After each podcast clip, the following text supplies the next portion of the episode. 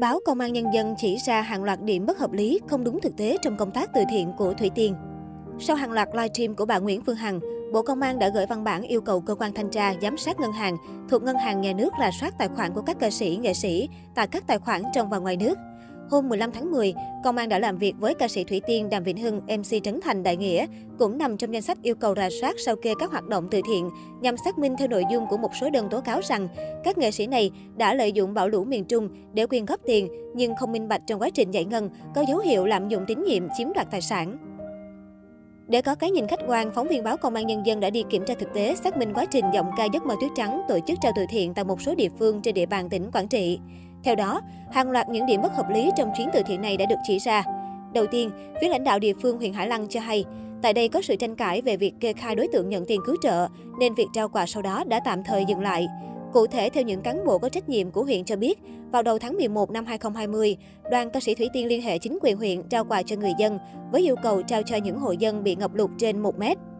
Tuy nhiên, do có sự bất nhất về đối tượng được nhận hỗ trợ nên việc trao quà đã dừng lại. Đáng chú ý, sau đó có một số người dân phản ánh rằng không ít người giàu có đeo nhiều vàng đá quý nhưng vẫn đến nhận quà. Hay như gia đình ông T, trưởng xóm 1 thôn Thượng Xá, xã Hải Thượng, thuộc diện khá giả, có bị thiệt hại do mưa lụt nhưng không đáng kể, vẫn có tên trong danh sách được nhận quà.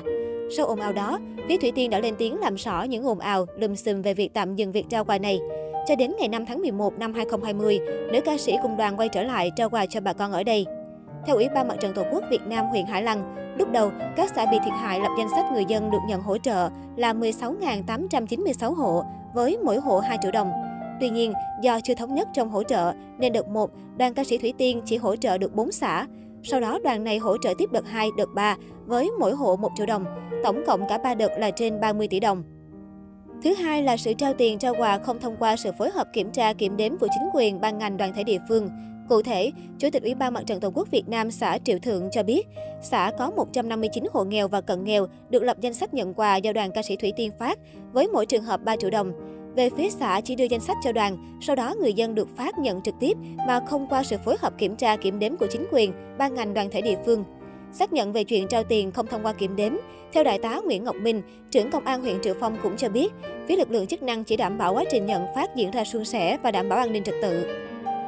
Còn việc kiểm tra, kiểm đếm, xác nhận số tiền thì đơn vị cũng như các ban ngành chức năng khác của địa phương không được phía Thủy Tiên và đoàn của cô đề nghị tham gia nên không thể biết chính xác số tiền đã phát ra cho bà con là bao nhiêu. Vì thực tế, có một số trường hợp không nằm trong danh sách được lập mà vẫn được phát quà. Cuối cùng, ông Đào Mạnh Hùng, Chủ tịch Ủy ban Mặt trận Tổ quốc Việt Nam tỉnh Quảng Trị cũng xác nhận rằng, qua kiểm tra thực tế, quá trình Thủy Tiên và đoàn của cô trao tiền từ thiện của các mạnh thường quân đóng góp có phát sinh một số trường hợp ngoài ý muốn.